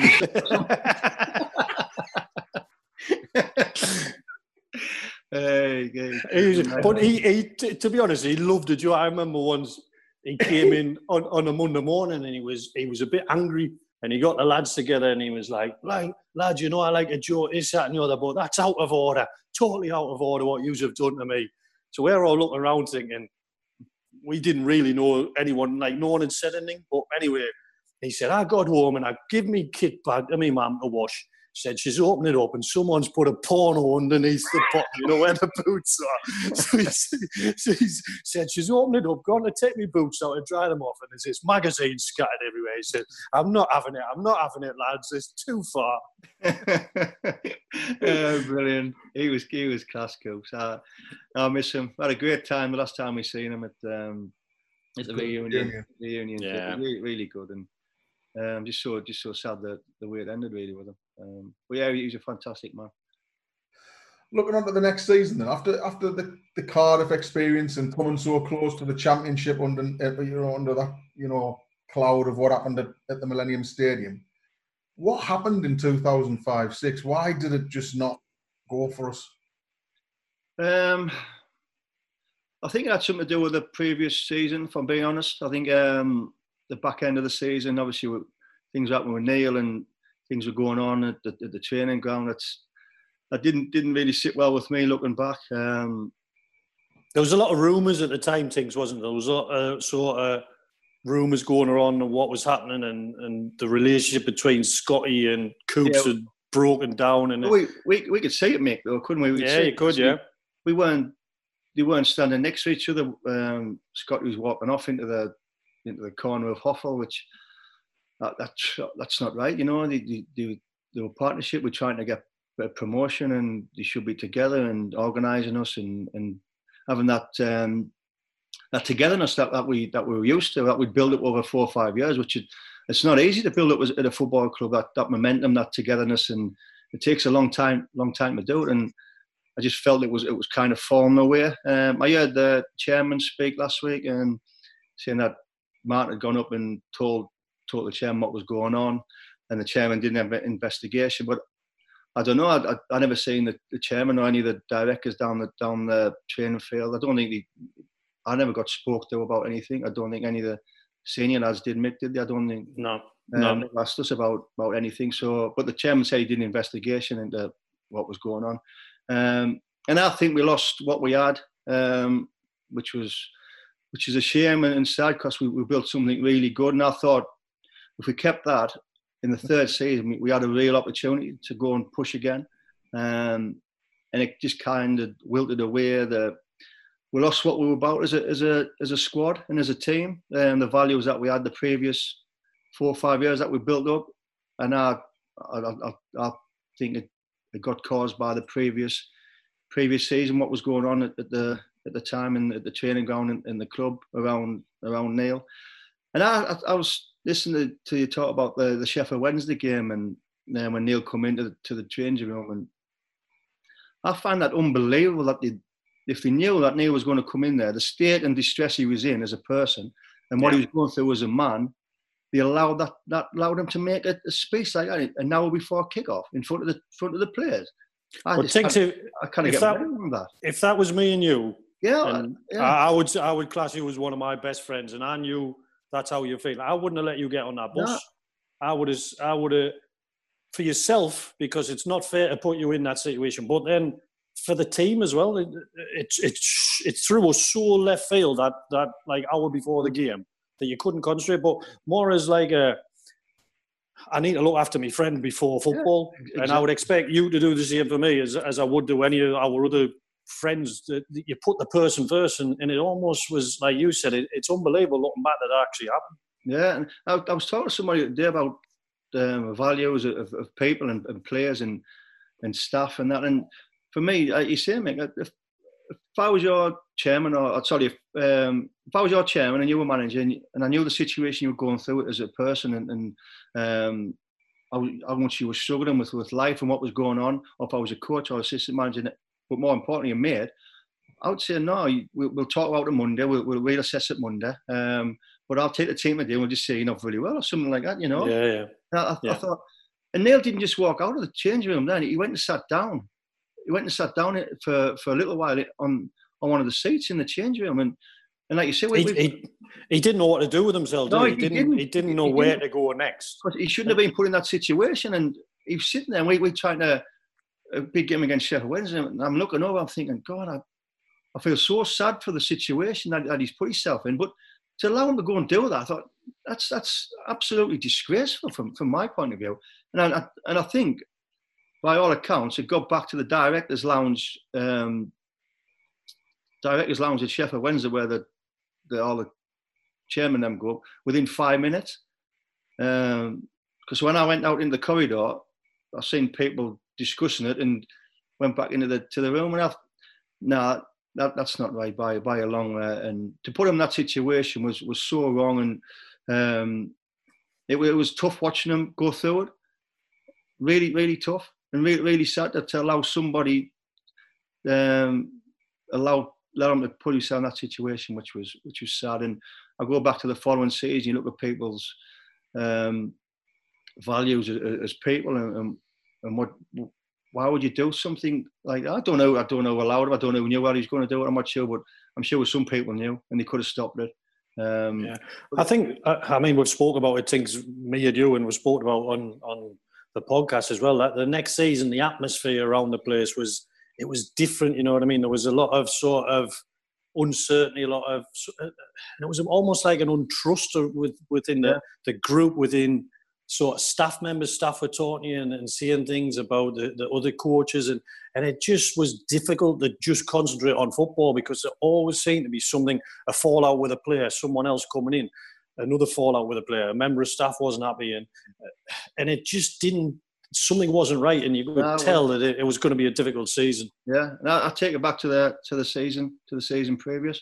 That's what that's what it's down to me. Um, what went on and uh, moving forward, we lost we lost what we were about as a, as a as a squad and as a team. I used to travel in with with Gordon Ellis, obviously Martin brought Gordon in the physio, um, and they were kind of loggerheads most days when I used to pick Gordon up about injuries and all that sort of stuff. There was no there was no real continuity there, you know, and um, no togetherness that we had, but that we that we worked hard to build up over four or five years, and it was it was a real shame that that year and what what happened and what went on, and but yeah, it's just a sad situation. But the, to allow Neale to to put him in that situation, I thought was so wrong.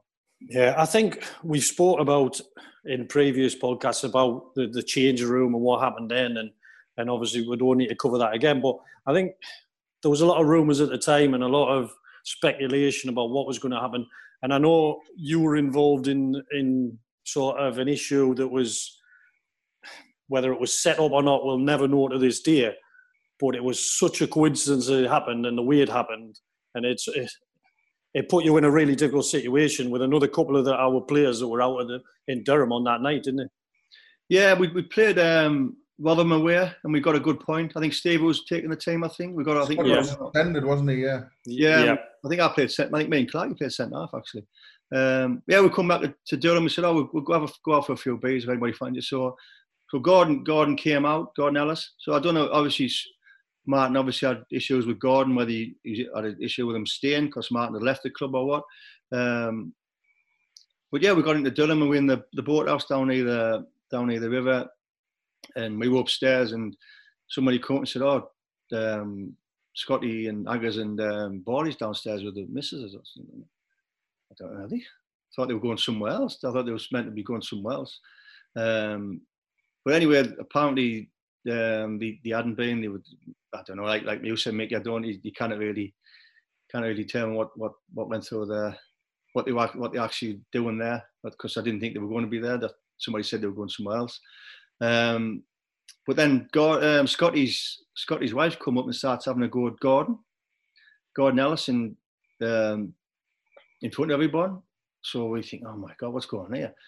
Um, so there's a few of the lads out in, Buster and Gordon. So I'm, I was thinking, oh, we'll, we'll have a drink and we'll go. We kind of we don't know bother because we we've got enough going on in, in, the position we're in at the football club in terms of our position in the league. We just just want to have a few drinks and um, so we'll have a drink and we'll go somewhere else. So as we're walking downstairs, we're walking past this little um, like cubicle bit where um, obviously Scotty was in there with other, his wife and the other lot, and somebody shouted something to Gordon.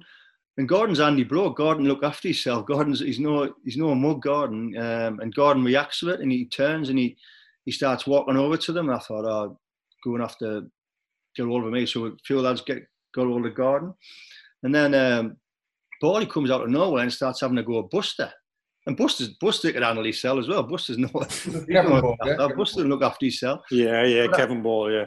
Um, so I'm thinking, so I'm, I just don't want any any bother. So I'm kind of the, the senior, I think the senior pro there who was out that night. So I'm trying to get all the, the um, Buster and trying to get the lads out.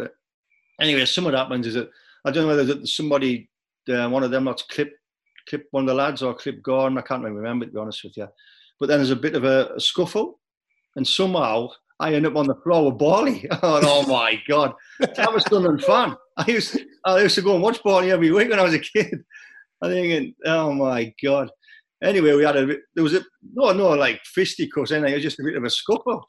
And I was thinking, God, I used, I, know, I used to support you, Bally. What are you doing? um, so anyway, it all, the bouncers come over and it, get, it gets calmed down. Um, then we we get um, chucked out. But I think it, it all came back to Gordon and Martin. I don't know whether Martin had an issue with Gordon and Gordon had an issue with Scotty. And situation. We, we got caught up in it, and um, yeah, yeah, because Gordon Gordon was close to the lads, wasn't he? Gordon fitted yeah, in with the lads, and the lads trusted him and, and spoke to him a lot. And I mean, I would I would go and meet Gordon for a coffee, and and I, like you said, Tiggs, I don't know what the issue between the two of them were. I don't know whether Scotty wanted Gordon to resign when he left, or but there was. But I remember coming in, and it just I remember like Maureen ringing everyone trying to get stories and statements and this, that, and the other. And it was just another thing at the time mm. where another bad thing that happened in that season where it was yeah. a, a, real negative thing. Because we went to play, we went to paintballing, didn't we? Yeah. One day after, I think it was, I don't know, it was that, that, that week afterwards. Um, and Gordon got a phone call saying he had to go back to the to the ground. Then he got the, the lead of his duties, didn't he? Yeah. Because so I remember Terry uh, Terry Mitchell went paintballing with us and uh, I and oh, yeah, Steve. Yeah. And so we'd split in the teams, and Terry was taking it like you would have thought he was in a war, a proper war zone. Terry was, he was running, oh, un- like he was he was ducking down, he was crawling along on yeah, his. He was hiding in the rabbit hole, Terry. He, he was so anyway, I'm I'm on Tinks's team, so every now and again, like uh, Tinks is at the back, then there's me, and then there's a few of our lads in front. So one of our lads would stand up and take a shot at someone, and get boom on the back of the head with a pin or on, on the back of the back. So they turn around looking at me and I'm like, it's nothing to do with me. And then Tinks is like laid down again. And he just kept firing, having pot shots at all our people. But he just kept hiding every time they turned around. So they all looked at me thinking, oh, Mickey's firing at me here. And it was causing absolute havoc. I, will never forget it, Tinks, the amount of havoc that you caused that day. That was brilliant. I remember that. I tell you one of my biggest memories from the relegation season when, when I, I don't know if you remember this as clearly as I do, Tinks, but there was one game where you came and um, and did the commentary with me, and it was the point when Scotty was under a bit of pressure, and a, and a supporter came up to the press box with a yeah, I remember, yeah. banner. Yeah, he was proper shouting and swearing and, and really giving me a load of abuse. You fat mac and yeah, he was. Yeah, I remember that. Yeah, and and, and I remember. The, do you know what the ironic thing is? He actually the following season when we got promoted, he came up to me at the Player of the Year do and apologised. Did he? he said, "I'm really sorry for my behaviour." And I know for a fact he's like one of the biggest uh, fans of this podcast right now. Was he? But at the time, good he lad, gave good me lad. Abs- yeah, good lad. He gave me absolute dogs abuse, right? And I'm trying to commentate. So he's rightly so, Simo. Rightly so. he's going, get the fucking get Scotty sacked, you fat mac, and I'm going, and the ball's down the wing. And I look across at Tinks next to us, and he's just going. I remember that, mate. Yeah, he wasn't happy, man, was he? he wasn't happy. I, I tell you something similar. When I was I was at Middlesbrough, I remember we were playing Ayresome Park, and Lennie Lawrence was a manager, and he was under severe pressure. I mean, crowds were like seven or eight thousand, and he said, "Come on, Mickey, I'm going to bring you on." I'll never get. Well, I think we're playing Bristol City, and some guy jumped out of the stand at the far side, and he's coming over the pitch, just jogging over the pitch. I'm thinking, he's going to punch Lennie here. He's going to have him. So I'm thinking, it's all right. There's going to be a steward or a, a policeman intercepts him. So he gets like over halfway. And I'm thinking, he's definitely going to have Lennie here. So as he's coming, Lennie sort of grabs hold of me and pushes me in front of Lennie a little bit. I'm thinking, he's going to hit me now. So I was trying to get behind. but I, this guy, he was, he was adamant. He was, he got tackled by a steward in the end, but um, it was similar to you, Mark. He was just so angry with the manager. He just wanted to, to get hold of him. Brilliant. it was unbelievable. um, yeah, so I mean, obviously, after the after relegation, you you were around obviously for the the six seven season things. I don't think you played a lot of games that year, did you? But the way that the club bounced back was was superb, wasn't it? Yeah, it was great. Yeah, obviously they got they got Danny in. It was obviously a top manager. Um, yeah, I think I played the first game against Swindon.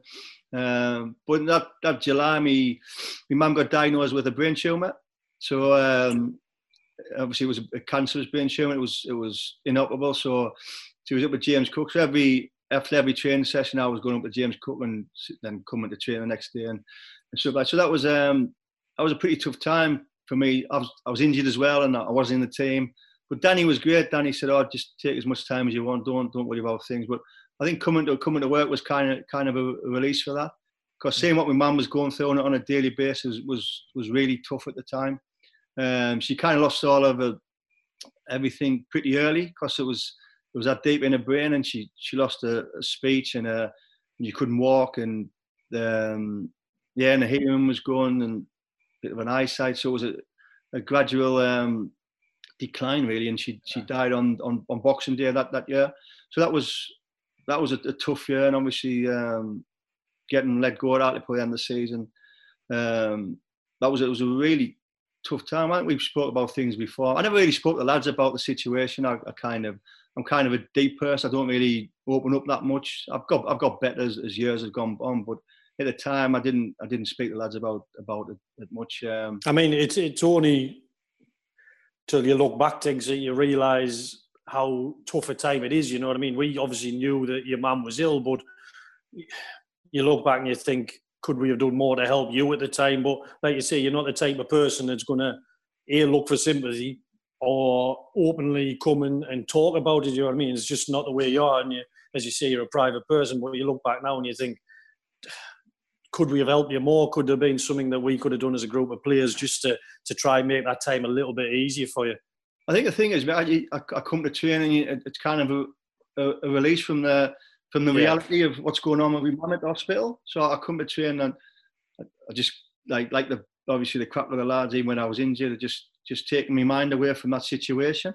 So that's probably why I didn't I didn't talk about it. And um, obviously, no, you, you, you can only do stuff for people if they want to talk about stuff and help. Yeah, of course. Um, so no, that was like I say, that, that, was me, and just find that release from from the reality of the situation, really. But Danny, Danny did a great job. Um, fantastic, um, great bloke. I loved even. I didn't play many games under him, but I loved working for him and watching the way he worked because he was quite hands on and um, he's one of the few coaches throughout the um, with Hartlepool who actually got on who did lots of shape and stuff like that, didn't he, Mick? He was, yeah, he did. He was big into it. Yeah, yeah. worked on lots of shape and different scenarios for, for games and stuff. And I enjoyed watching him watching him work really. So Danny did a, did a fantastic job, and the lads the lads were superb. I came down to Wycombe. Mm-hmm. I was in the squad for Wycombe. I wasn't on the bench, but I, I came down and um, it was great great to see lads get get promoted and, and get back up to up, up to the to League One. Really, it was fantastic. Uh, but yeah, it was it was that was obviously leaving at the end of the season and um, and going up to Livingston um, with with Proc, Mark Proctor took up there, uh, took us up there. Um, but it was it was yeah, them them few years were tough for us. I'm being honest. I found it really difficult. I was up there on my own and in a flat, and they obviously tried to deal with losing my mum and leaving Hartlepool. And after Livingston, I left Livingston because I um, like my calves and my Achilles were about about gone. But but story up there. I think it was my third game. We're playing St Johnstone, and we had this big Polish goalkeeper, about six foot seven, honestly, and um, playing St Johnstone away. So I went in for the balls coming across. I was playing centre half at the time, so the ball's coming across. So I went in with it to slide and intercept the ball to the top of the centre forward coming up. So he comes flying out with his knees. Honestly, hits us in the ribs. I thought, I, honestly, I thought I was dying. I couldn't breathe. I couldn't actually breathe. And the, the physios around, I, I couldn't like actually I kind of breathe. I just couldn't get anything out. I thought I'm I'm, I'm dying here. This big stupid pause cleaned us out here, and I kind of anyway. I get taken off, and um, I get uh, there's we find like a, a, shadow over my lungs, so I get rushed to um, Edinburgh Hospital. Anyway, it, was, it wasn't it wasn't um, as bad, but I broke broke a couple of ribs. Um, but yeah, the big Polish goalkeeper, God, he, he was some unit, and he cleaned his right out absolutely. I was in agony for, for weeks. I had to come home. Things take, taking you back to when you left Hartlepool. I might be, I might not be remembering this rightly though. But did you come walking into the training ground with a life-size cutout of yourself? oh, oh, I know. I got it in the bedroom. Russ gave us it, didn't he? Can you remember? Was it was oh. it down the ground? Yeah, Russ, Russ said, "Oh, I've got your leaving present." So he brought the bloody the big, you know, the pictures they got in at um, at the in club. The yeah, yeah, yeah. He got he, he fetches that. I was thinking, where am I going to put that? You know what I mean? Where did you put it? It's upstairs under my bed. I don't know what I don't know what to do with it. No, because I just I just remember one, one, one the lad one the lad. Sign it, we'll give it away. Yeah, they can have it. They can sign it. They somebody can raffle off for a charity or something. Yeah, because one of the lads was like, hey, his Tink's coming in the training ground. In fact, there's two Tinklers come. And, and one of the lads at the time was like, bloody hell, one Tinkler's bad enough. We don't need another one. no, I was walking out with it. I was going to put it in my car. Oh, that's right. You're walking out with it, yeah. yeah, it was. Um, yeah, but uh, obviously I went up to Scotland. I was obviously injured quite a bit, and um, and that was really it. And then obviously Dave, like I say, it was a tough, tough few years, and you go through when you when you finish, you, you lose obviously losing mum, and then losing football, which are two of the biggest things, apart from your kids in, in your life. Really, you, you just and they've gone, and you kind of get them back, and you're going through all sorts of emotions, and um, yeah, it was it was a tough few years. Um, but yeah, I come back and I, I got a job at, at Middlesbrough. And obviously worked at Hartlepool College. I did um, teaching certificate. Got a job at, working with Ian Clark and coaching the, the lads and the, and the girls there for a little bit. Um, but also got a we made you know Philly Brumwell. He was manager of a of a residential home in, in Darlington um, for kids with behavioural problems and family breakdown. And it was sorry, uh, I'm not laughing because I'm just laughing at a story that you're going you can tell after this. Go on.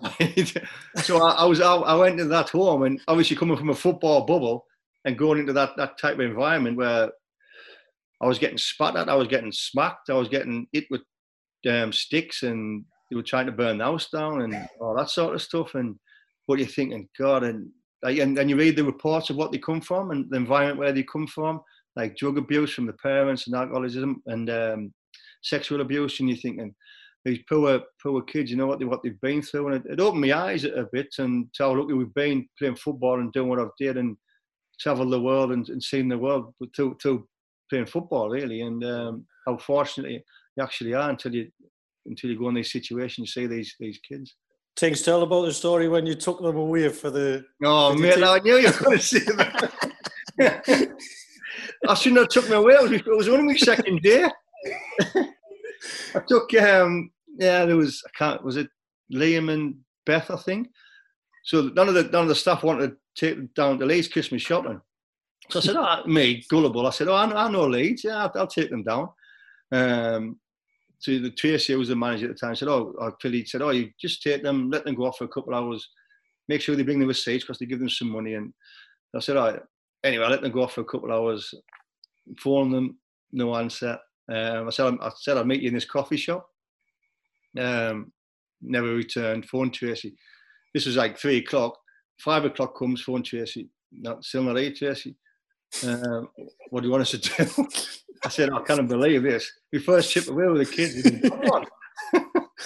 So I travel, I said, oh, you just have to come home. So they go missing. So they, they like AWA absent without authority. So the the police are looking for them all over the all over the North North Yorkshire and South Yorkshire. I'm thinking, oh my god. Um, so they, they go missing for the, I think for two days. I, I, didn't know what to do. You know, I, I was like, oh my god, what have I done here? Are, are, they are they okay? Are they hurt? Are they? But no, they just went to some one of the mates' house and just turned the phones off and stayed there. uh, I couldn't believe it. I, first chip away after, and they, they, they do one on us. That's why the other staff didn't want to go. Yeah, exactly. Yeah, exactly. They'd have to fill out all the reports for the place. if, if only you hadn't signed for Leeds things, you wouldn't have. Bought, You wouldn't have been. Yeah, exactly.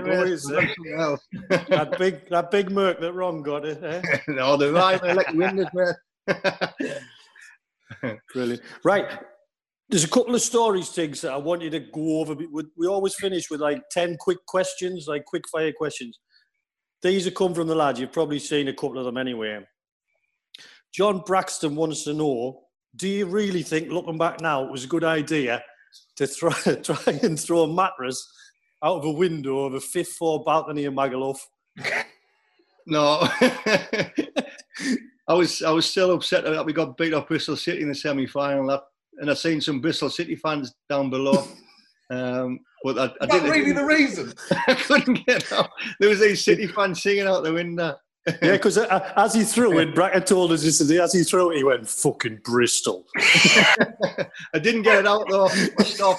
I was doing it. I'm pulling back in. I thought I can't do that. I'll, things I'll never get. We were we were out in Magaluf. We were staying in that Sol Trinidad hotel, and we come back, and we, we always had like you get your dinner, so like your tea. So you, yeah. you get your tea if you want your tea. Sometimes we didn't. Sometimes we did. So me and things would come back. Half cut things is like, oh, we'll get some dinner, we'll have a couple of beers, we're having dinner, we'll go back out. So you're in there and you you met someone from like Bishops or somewhere, so you hmm. started talking to them. and there was a couple of couple of like three or four people from Bishops. So we're on the way, like having a bit chat. I'm like, Tinks, how we're going to go? And as I walk out, Tinks just picked this bit of hammer and just slapped it off this fella's, just this fella's face and walked out. And he was like, Tinks was like creased up laughing. And I was like, I'm sorry, mate, I'm sorry. He's like, oh, no, Tinks, man, it's all right. I know what he's like. this fella's got a bit of ham just on the side. Yeah, I can't, I remember that. I can't remember his name now. I remember that, yeah. Honestly. broke him. right. You find yourself having to go around, Mick, just apologising for Tinks to people all to be honest, it's normally hum, it's normally humps. Humps is the one because I, I, to be honest, I'm not going to lie. Here, I'm normally involved with things. Yeah, like, I, I, I, was telling, I was telling my boys today. I was like, Tinks has got this thing that you'll be stood at a bar and it'll be quite quiet and you're having a couple of drinks and he'll come up and either get you in a headlock and, and he's strong, especially when he's had a couple of beers, he's even stronger. or you'll walk up to you and he'll just start punching you in the face. and all of a sudden, all the lads will start scrapping and it's, do you know what I mean? So it's normally Humps that apologises, isn't it? Tinks he's the one that normally tries to like calm everything down again. Yeah, he does. Yeah, yeah. Well, fair, Mark. I know I've got a lot of publicity on, on this, but they are the lads as well, just as bad as me, by the way. Once they get going, it's not just me, by the way. I think that, bad rep there, man. Yeah. I think the reason Tinks gets like labelled is because he he just loves. He, he's always in the set. He loves like the laugh. He loves. He's got this little giggle. And Brat again, Bracker and Tinks are like thick as thieves. And Bracker says, "That's why do you do that little giggle when he's about to do something?" and you know something's coming because he'll just. But he just seems to do it for his own fun as well. It's not to like keep anyone entertained either. He's just he's just a, having a good time, aren't you, Tinks? Yeah, I mean, yeah, I've got got Daz Clarky over the years with some good stuff. These are these are funny. But he's oh, a, God, the tomato sauce one. he's as bad as anyone, Clarky.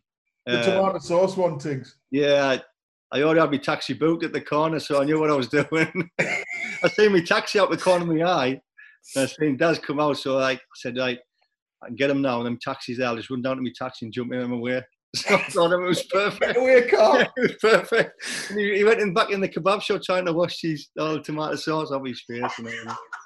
Hey, I mean, the, the, there was a time, Tinks when the lads thought you were the most popular person in the world because every every Monday, Tinks would come in and he'd be like, I'd be like, Tiggs, you look a bit rough, like what's been happening? Oh, I was at a christening, Mickey. he was at a, he was at, he was at a christening every Sunday for about three months. Have some babies and buy his game, mate. right. The next story we're going to go over, and this is Westy sent this in, is have you ever thought about apologising to the lass whose bike you nicked in Holland?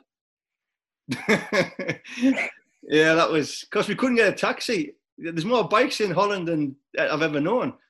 So the, this girl decided um, we come out the, the pub, didn't we? Well, being able to drink. There's loads of bikes, so I just decided to jump on the bike. But I, I, I was going to drive back to the KNVB, but I got lost, so I come back back past the lads. I end up in a, in in a load of bins.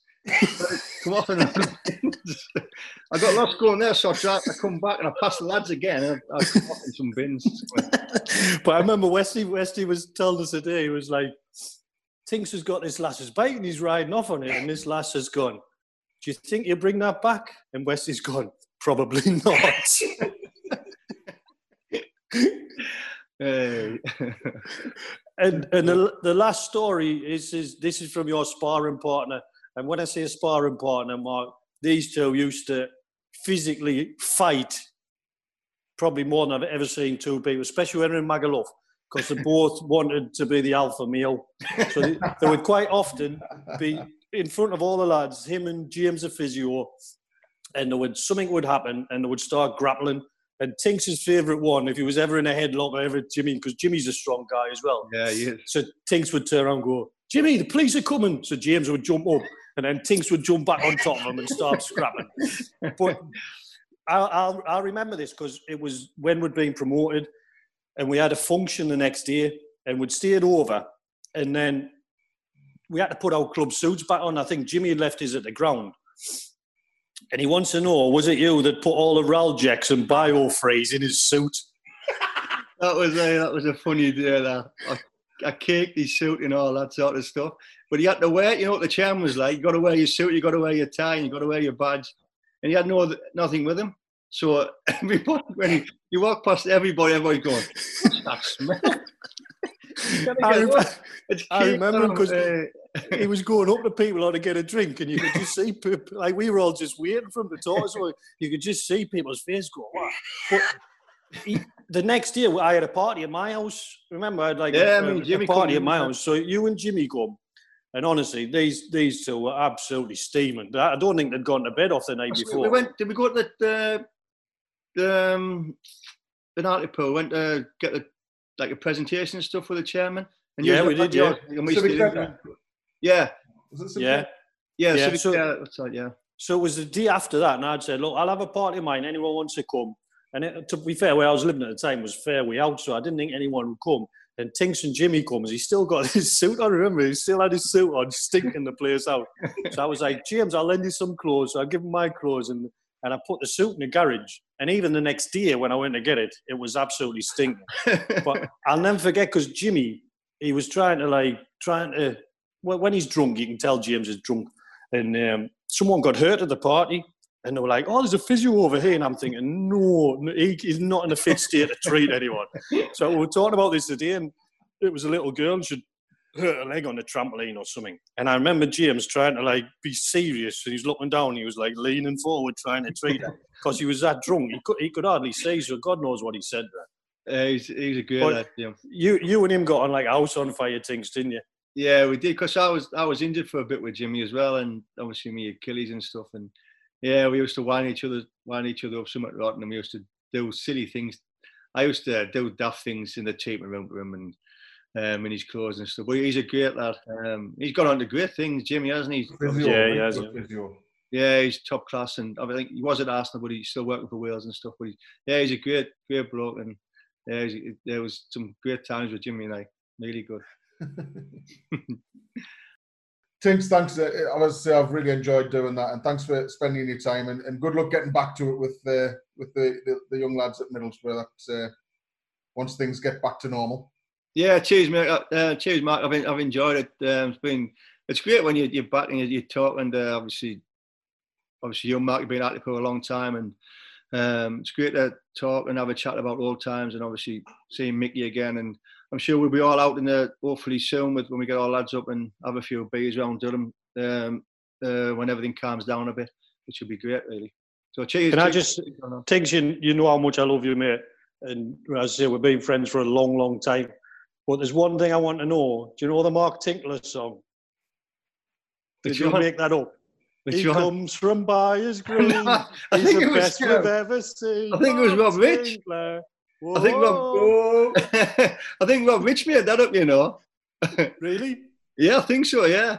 Um, I tell you, I used to wind the lads up when um, obviously the Cantona song was Ooh Aah Cantona, wasn't it? So when when when Cantona left, I, I, used to tell everybody, yeah, they, they started singing Ooh Aah Tinkler now.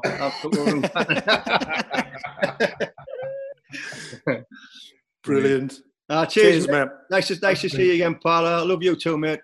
All cheers, right, take care, man. Take care, lads. Bye bye. See you soon. Cheers, Tinks.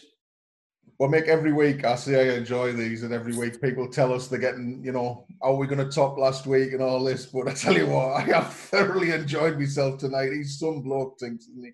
Yeah, he is. He's, as I said, we've been friends a long time, and and you can tonight you can see why you want to be friends with him. You know, he's a he's a great guy. He was he's just got a, a mischievous side to him, and but no no nastiness about him at all. He's just yeah. a a lad who he likes he likes a beer, he likes a laugh, and he, he likes to work hard, and he, he he does that in his life. You know, he's a caring person as well. People don't see that side of him, and he's and he's a good dad, and he's just a real good fella to be around. And and when you speak to him, it, it makes you happy him.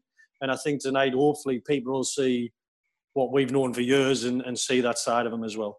And it's great that people like him are still in football, aren't they? Passing on what they've experienced and the knowledge that they've had, you know, because he he admits he hasn't done everything right during his career, but to be able to pass on that experience to the next generation, particularly the, the club famed for it, like Middlesbrough, in terms of producing. One hundred percent, I think even sometimes when someone you've got to understand, and I, and I know we discussed it, how good he actually was at that 15, 16 year old. I didn't you know realise I mean? that. You know, I've never. No, he was. He was England captain. He's the best player at that age group in England, and and when you hear the clubs that caught and, and he, he has made mistakes. He, I think he's quite openly said that, and and I think sometimes if you've been there and you made those mistakes, and you can pass on your experience to young players about maybe outside of the training pitch as well. So he's a good coach. I've seen him coach, but he's got that experience where you can say, look, I've done this this way and it didn't work out as well as I wanted to, and he can guide those players like off the off the pitch as well. So yeah, he's had a bit of experience outside of football, which helps as well. And um, I know if I was a young lad and I could pick a coach to be coaching, is I wouldn't go too far away from Tinks. Well, it's been some, uh, sensational and I really enjoyed it. So um, we'll wrap it up there, Mickey, and uh, we'll be back next week. But thanks once again to our first ever podcast sponsor, Pretty Busy Signs. Do go and uh, have a look on Facebook and Twitter and keep an eye out for that competition as well for the Victoria Park sign. Uh, but Mickey, thanks very much again. Brilliant. Cheers, Mark. Good night.